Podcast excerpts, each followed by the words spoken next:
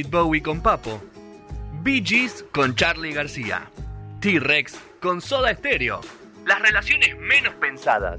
Marcos Coleto las conoce y las comparte. El linkeador en el aire de punto cero.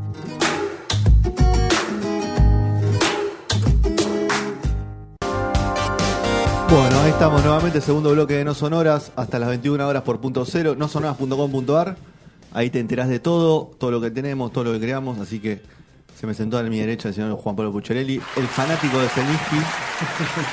No, decía, a Zelinsky no lo es bancás, a Zelinsky no. Claro, ¿Es así? exactamente. Listo. Bueno. Eh, el hombre del bigote, ¿no le podemos decir? Sí, está un poquito está mejor. Está un poquito mejor, lo veo un poquito, lo veo que hay una barba que acompaña un poco más, no lo dejo tan solo. Pero así todo el bigote está, está presente el señor Marquitos Colito. ¿Qué haces, Marquitos? ¿Cómo andas, querido? ¿Cómo andan? Buen- buenas tardes, eh, Buenas, buen buenas. arranque de semana. ¿Todo bien?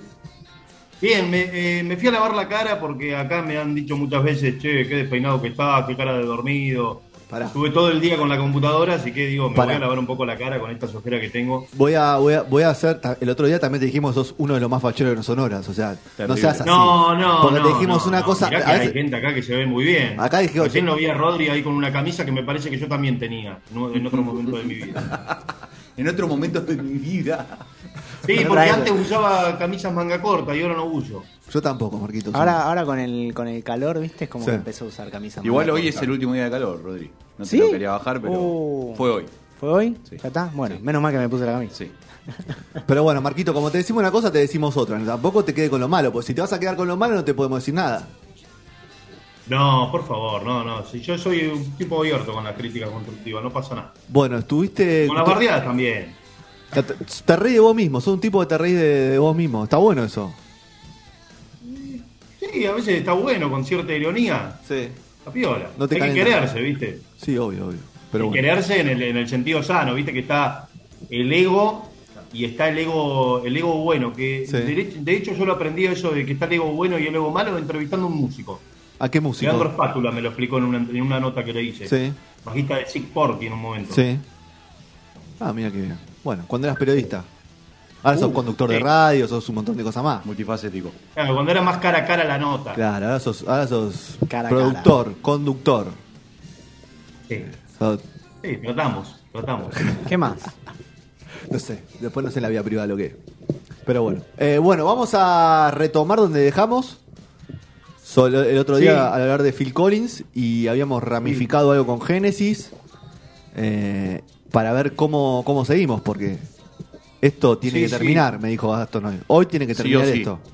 No, hoy termina, hoy termina, pero estaba pensando recién cuando estaba por salir al aire que qué semana, porque esto fue el lunes pasado y mirá todas las cosas que pasaron en una semana. Estábamos hablando el lunes pasado de lo que había sido el show de Foo Fighters. Sí. Bueno, el viernes nos quedamos lamentablemente sin Taylor Hopkins. La verdad que inesperado, una noticia bastante muy triste, muy choqueante.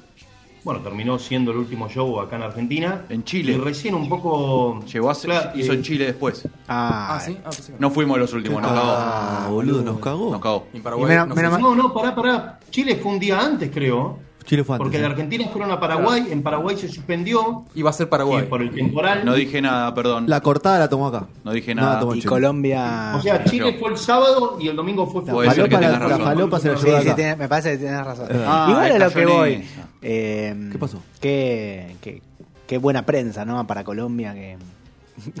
como Sí, reafirmó todo. Terrible, ¿no? Igual 10 sustancias le encontraron, no, Solo- no un par de Sí, cosas. aunque lo que se está diciendo que en las sustancias no había cocaína, había como marihuana. Pero ya no toma heroína, más cocaína esa gente. Marquito. No toma, no toma más cocaína esa gente. 10 botellas de. Es como vos que te tomes una aspirineta para que coagule un poquito la sangre. Claro. No sé qué quiere decir Una cafia. eso, por favor.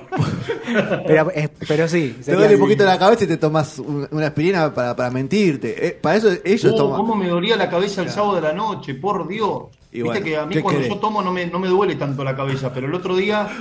eh, y aparte Pará, pará, mucho, pará. Cuidado lo que vas a decir al aire porque te- no, no Vamos te a tener que cortar esto. Claro, No, me invitaron, no, me, invi- me invitaron a comer un- unos pollos a la parrilla. eh, Bad vegan. Y, y- y nada, viste que cuando se estaba por hacer la comida, nada, estuve tomando como ¿Qué un, poquito, un poquito de aperol, que es lo, lo que más Ah, tomé en el verano, mirá. aperol, pero Sí. aperol citric, con agua tónica y rodajita de limón, rodajita de naranja, chico. muy fresco. Y estaba tomando eso y digo, bueno, en la cena no voy a tomar esto, voy a bajar la comida con vino. Sí. Ah, Eh, bueno. Así que Ahí aperol, vino y después en la sobremesa un poco de gin tonic. Ah, la bueno. mesa blanca. Ahí ya me, ya me dio. Y después el gin tonic, ¿qué, qué hubo? Tonic? Hockey, un poroto al lado tuyo. Claro. No, no, pero estábamos tomando bien, sin entrar en ninguna cosa de, de alegre. Pero nada la mezcla ya.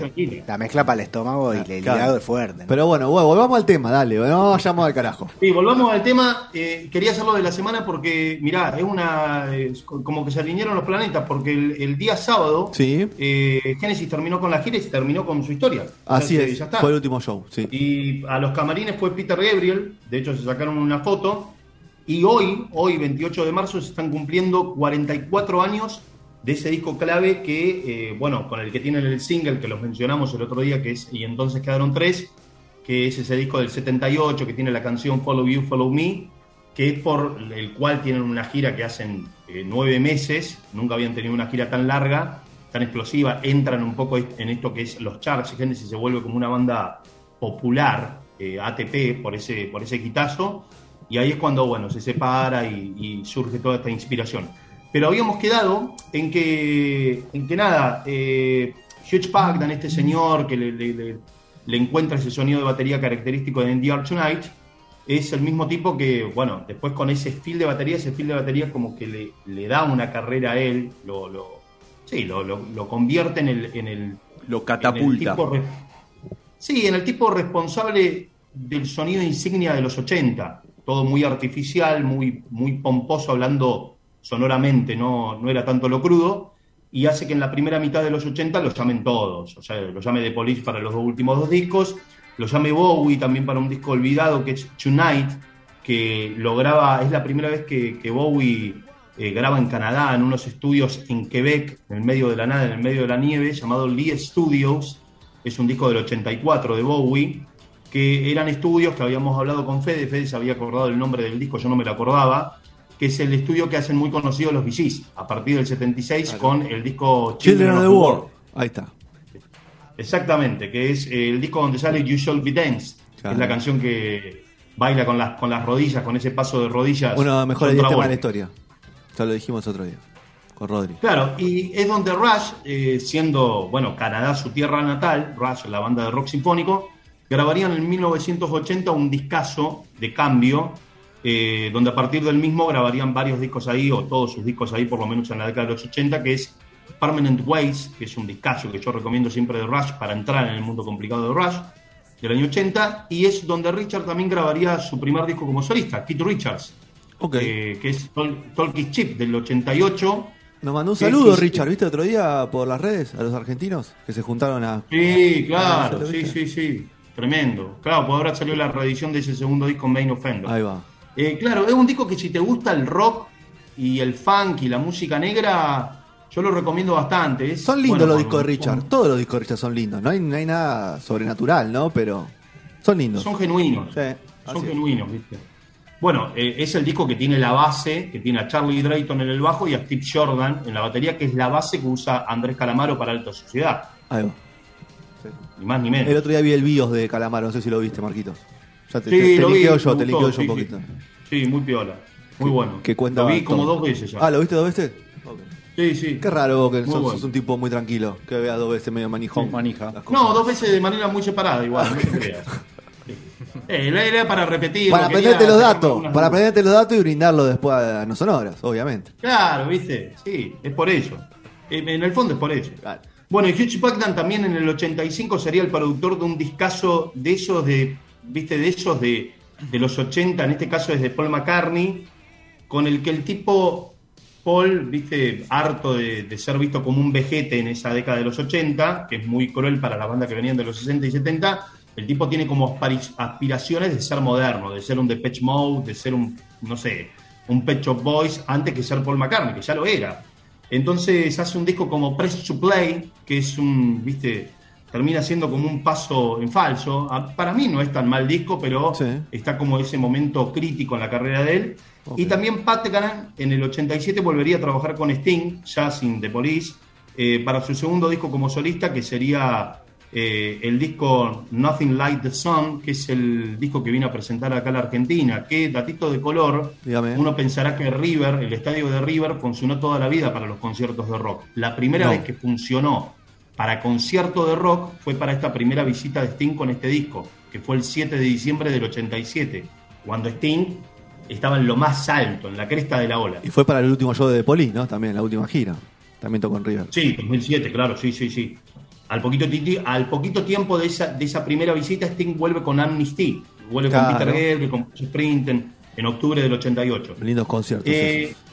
Sí, y ese disco lo graban en los Air, en los estudios Air de la isla de Montserrat, que eran de George Martin, el productor de los Beatles. Ah, sí. Tenía unos estudios en, el medio de la isla con cancha de squash, tenis, eh, hospedaje, Uno pileta, con toda una vista paradisíaca, que eh, son los estudios a los que Sting no iba hacía dos años, cuando graba ese disco del 87, eh, que la última vez que había ido fue cuando estuvo con los Dire Strike para grabar esa canción Morning for Muffin, que él hace la de Want My MTV. Que tenemos, nosotros principio. tenemos, hay un discover de cover de Dire Straits, ¿eh? de ese disco, hecho por Mika, Sí. así que también lo pueden escuchar. El de la. como la maqueta de Nueva York hecha con cosas de cocina, ¿no? Así mismo.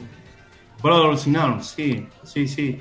Eh, uno de los, bueno, es uno De los mejores discos de, el mejor disco de Dire Straits, podemos decirlo. El de los sultanes El del disco ritmo, más exitoso, el disco Los más sultanes del comercial. ritmo. Para mí, para mí. Ok, me eh, gusta, me gusta que genere subjetivamente, polémica, decime. Para mí, lo, lo mejor de Dire Strike están los primeros tres discos. Ok, Lo más genuino. ok. Bueno, O sea, totalmente Debate. despojado, Abre. bien pop rock, es, es lindísimo. Los dos primeros discos son una maravilla. Ok. Y aparte es como Después que se vendieron al dan sistema, como una claro. atmósfera, te lo, te lo digo sin ser muy fan, sin ser fan de la marihuana o del, o del Epa. fumo, pero la verdad que tiene melodías, Ah. así como atmósferas o climas muy fumones, muy, muy distendidos, viste, muy, muy buen reggae. Ah, eh, muy Taylor. Hopkins, vamos a decir. No, ¿Por qué, no? no, si se hubiese quedado en esa no estaría vivo. Pero Sí, bueno, tiene un de- bueno. Eh, y bueno, nada, eh, eh, volviendo un poquito a Phil Collins, Phil Collins justamente vuelve con, eh, en ese mismo 81, eh, lo llama Genesis para trabajar en, por primera vez, que ya venía a hacer exitazos, o sea, Genesis le dice, che, si te está haciendo tan bien con este pibito que es Hugh Packdan, que puso de moda el sonido de, este- de esta batería que usaste, que se venga con nosotros. Listo, entonces hacen ese disco que, que es Abacap, con el que recién estaban Abrimos, empezando la, sí. la- la sección. Eh, pero es medio loco, porque a Hugh Packman lo descubrió Peter Gabriel, que era el que se había ido de Genesis en el 75. O sea, Peter Gabriel, sin estar en Genesis, ya les mostraba como un camino. Y en ese a- aparecen un montón de cosas que lo, lo estudié de una manera cronológica.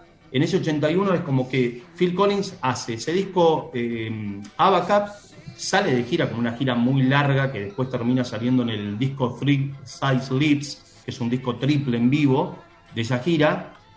Y en ese 81, eh, Phil Collins, además de las cosas que venía contando, había empezado a tocar la batería y ayudar en la producción del primer disco como solista de un amigo, que era Robert Plant, cantante de Led Zeppelin. Zeppelin se había separado un año atrás, en el 80, por la muerte del Bonzo. Y el tipo como que no se animaba a empezar con una carrera como solista. Lo ve a su amigo Phil Collins, que, estaba como muy, muy bien posicionado con, los hits, con el sonido de la batería, que esto que había descubierto con Andy Tonight, y le pide ayuda. Entonces le produce y toca bastante la batería en varios de los tracks de su primer disco como solista, que yo lo tengo, es muy bueno. Se llama Pictures at Eleven. Salió a principios del 82 Sí. de Robert Plant. Ese es el primer disco de Robert Plant. O sea, Acá el fanático, de el fanático de Zeppelin es Shapiro, así que yo no. Lo banco a muerte. Pero no estamos hablando de un artista cualquiera, Fede. Era el primer No. disco del cantante de Led Zeppelin. No, en ese obvio, momento había obvio. expectativa. Obvio, obvio. Que igual su Había carrera como solista, bueno. bueno, qué sé yo. Sí, pero la expectativa que había en ese momento. Y lo que hace ahí en el 82, eh, Phil Collins, es bastante, digamos, es como que no para. Eh, gira, Phil Collins eh, gira con, con Genesis, sale el disco de Genesis en vivo, se juntan una, una sola vez en la vida con Peter Gabriel y con Steve Hackett, el quinteto conocido de los 70 de Genesis, se juntan porque Peter Gabriel habían quedado en bancarrota por ir a, por viajar a África con toda una ambición artística y, y Le salió mal el grabar un montón de, de instrumentos étnicos y, y bueno, se queda sin guita y sus amigos ex Genesis que no estaban con él desde el 75, esto era en el 82, dicen, bueno, si querés nos juntamos en un concierto en el Milton Keynes Bowls, que es uno de los lugares más emblemáticos para tocar en el rock británico, y eh, bueno, nada, para que vos juntes esa guita, entonces lo ayudan a que se pare económicamente.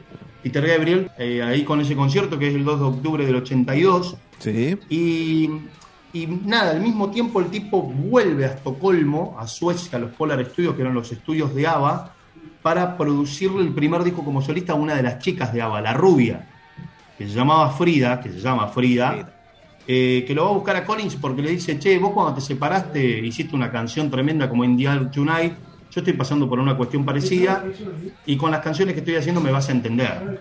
Cuidado, con, el- cuidado que el portero puede decir cualquier barbaridad, Marquito. ¿eh? Y estamos, a- se No, escucha, pará, se escucha. ¿eh? Fíjate sos que el único que sos el único que me va a entender yo te, entonces yo te entiendo. bueno, ah, Escúchame, yo te entiendo en todo. Che, Frida. y vos sabés que te entiendo en todas. Frida no es la rubia, es la otra. Uy. Es Anne Frida. Estaba, viste cuando en un momento digo, eh, pará, pará, pará. Bueno, lo corregimos. Lo Pero lo corregimos, eh, Eh, tiró tanta data. tiró tanto- se podía equivocar. Claro. Ahí va, Marquito. ah, entonces se teñió de rubia para este disco Eh, Puede ser. Pero no es la rubia. Cuando uno dice la rubia de ABBA. Todas quieren ser rubias. Anne Frida es la que ahora pertenece a la realeza, que se casó con un. Claro. no porque si vos ves la tapa de este disco de Frida está con los ojos verdes y es rubia tiene Bueno, el pelito corto Bueno, puede ser, pero no es la rubia la que todos consideramos la rubia. ah, No, mirá no. vos qué Marquito, estamos escuchando, escuchamos el audio, perdón. escucho el audio de fondo de Damián, ¿eh? así que va- o, o cortamos o le decimos a Damián que, que se quede en silencio. está en un llamado importante se escucha mucho Sí, se escucha mucho. ¿Qué está comprando cripto? ¿Qué está haciendo? no está arreglando una puerta de una la cena Una cosa, pero, pero escucha. Annie Fried. Claro, por eso es ABBA. Mirá que, mirá que en 15 años manejé situaciones difíciles, ¿eh? pero esto. Era- Escucha que me La exponés, FIBA o sea, me llevas a situaciones límites todos los lunes. ¿Te das cuenta vos de eso? no el lunes pasado qué pasó de No, No, no digo, en general, en general, digo, no digo que todos los lunes, me- todas las secciones del linkeador son un quilombo, pero me llevas a, situaciones límite. O sea, me desafías como conductor. ¿Te das cuenta de eso vos, no? Eh, ¿por, por qué? No, No, pero en es general, digo. Es, sin, es sin intención. Ya Es sin intención, sé, es natural. Para mí lo está, no, lo está haciendo a propósito. Vos sos No, como alguna vez que me levanté, como alguna vez, alguna vez que me levanté no para abrir la puerta, sino que me levanté para prender la luz. Estaba todo vale, vale. Quiere llamar la atención varias. Will Smith ayer. Claro, ya no sabe qué hacer. Pero bueno, No, bueno, para nada. bueno, vamos, vamos, vamos, vamos al cierre de esto. La rubia Ag- Agneta. Agnes. Claro, por eso. Agnich. Vos sabés que yo pensé que íbamos a terminar hoy. No, no terminamos, todavía falta. Sí, falta re poquito, pero lo hacemos así en un segundón. Dale. Bueno, dale. Eh, nada, hace ese disco de, de, de- de Frida en esos estudios que le había recomendado Robert Plant, que eran los estudios de ABBA, en los Polar Studios en Estocolmo, en Suecia. Y eh, se va de ahí y el chabón, o sea, manija en el 82, hace un montón de cosas. Robert Plant gira con Genesis, disco en vivo con Genesis, se juntan con Peter Gabriel para un concierto para ayudarlo, eh, o sea, beneficio a Peter Gabriel, ayuda a Frida con su disco en Suecia, y ahí el tipo cierra el 82 con un disco como solista, que es el segundo, que es Hello, que es un disco ya donde el tipo, eh, en diferencia al primer disco que era Face Value, el tipo dice, bueno, acá me voy a recuperar, ya no soy el tipo medio eh, triste que lo dejaron y todas canciones de desamor, acá me recupero, el tipo ya conoce a un, eh, a un nuevo matrimonio, a una nueva mujer, eso también lo llena un poquito más de vida, y ahí seguido eso lo escupe al 83, ayudar una vez más en la batería y en la producción para el segundo disco como solista de Robert Plant, que se llama The Principle of Moments, del 83, y ahí también, en ese mismo 83, saca el discazo de, de reconversión y de deconstrucción para mí, muy, muy deconstruido en Genesis, eh, donde le ponen simplemente Genesis al disco, que es donde sale Mama o That's All, eh, porque como es el primer disco donde trabajan todas las canciones en comunidad, experimentando en el estudio, eso como que les da una frescura y como si fueran una banda nueva, como que los lleva eso a esa, esa cuestión de, de construir todo junto a las canciones en el estudio, los lleva un poco al origen de la banda, así que le ponen simplemente Génesis, que es el disco amarillo que todos conocemos. Y en ese mismo 83 produce y toca en un disco el primero de Adam Ant. Adam Ant, ¿lo conocen a Adam, Adam Ant? No. No, ¿Ant no, que no. como, como hormiga? Como hormiga, no. No, no, si es Sí, por una nombre, banda no. llamada, de una banda llamada Adam Ant and the Ants. Una banda muy New Jovi. londinense. Eso lo escuchaba vos, Marco. Esa cosa no escuchaba. La verdad, no, no, La acuerdo. Capaz que la pueden tienen un hit. conocer, la pueden conocer por los redondos, por la bestia pop, porque Sí. la bestia pop, el famoso riff de saxo, Sí. que todos conocemos, El de Willy Crook. eh, sí, lo sacaron del riff, lo sacaron del riff de una canción de Adam, de Adam Ants and the Ants, que se llama Fit Me to the Lion, del año 80. Ok. Bueno. Ponela en, eh, ponela en el minuto 35 te vas a encontrar con la, Claro. con la bestia pop. ¿De ¿De qué país la? ¿Qué pasa? Minuto 35, ¿es lo que dura el tema o que lo No, en, el álbum? Ese minuto. de- 1.35. 1.35. Ah, El momento del 1.35. riff de la bestia pop. Ok, ok. Vale, vamos a buscar en Muy vivo. bien. Bueno. Bueno, y el disco, esto hacemos su último linkeo. Dale. El disco sale el 7 de noviembre del 83. 7 de noviembre del 83. Sí. El mismo día que salía otro discazo de reconversión, que es el disco de Yes, 90125, que es donde sale Owner of the Lonely Hearts. Lo vienen a presentar acá en la Argentina por primera vez, en Vélez, un recital muy ochentoso. Y el mismo día, 7 de noviembre del 83, que eh, salía el disco Undercover de los Stones. Ok. Muy bien. Muy bien. disco olvidado. Eh, un disco. Muy bien. ¿Hemos cerrado? Vamos a escuchar Phil Collins y venimos con la sección de Ana sobre bibliotecas y espacios para encontrar libros en Buenos Aires.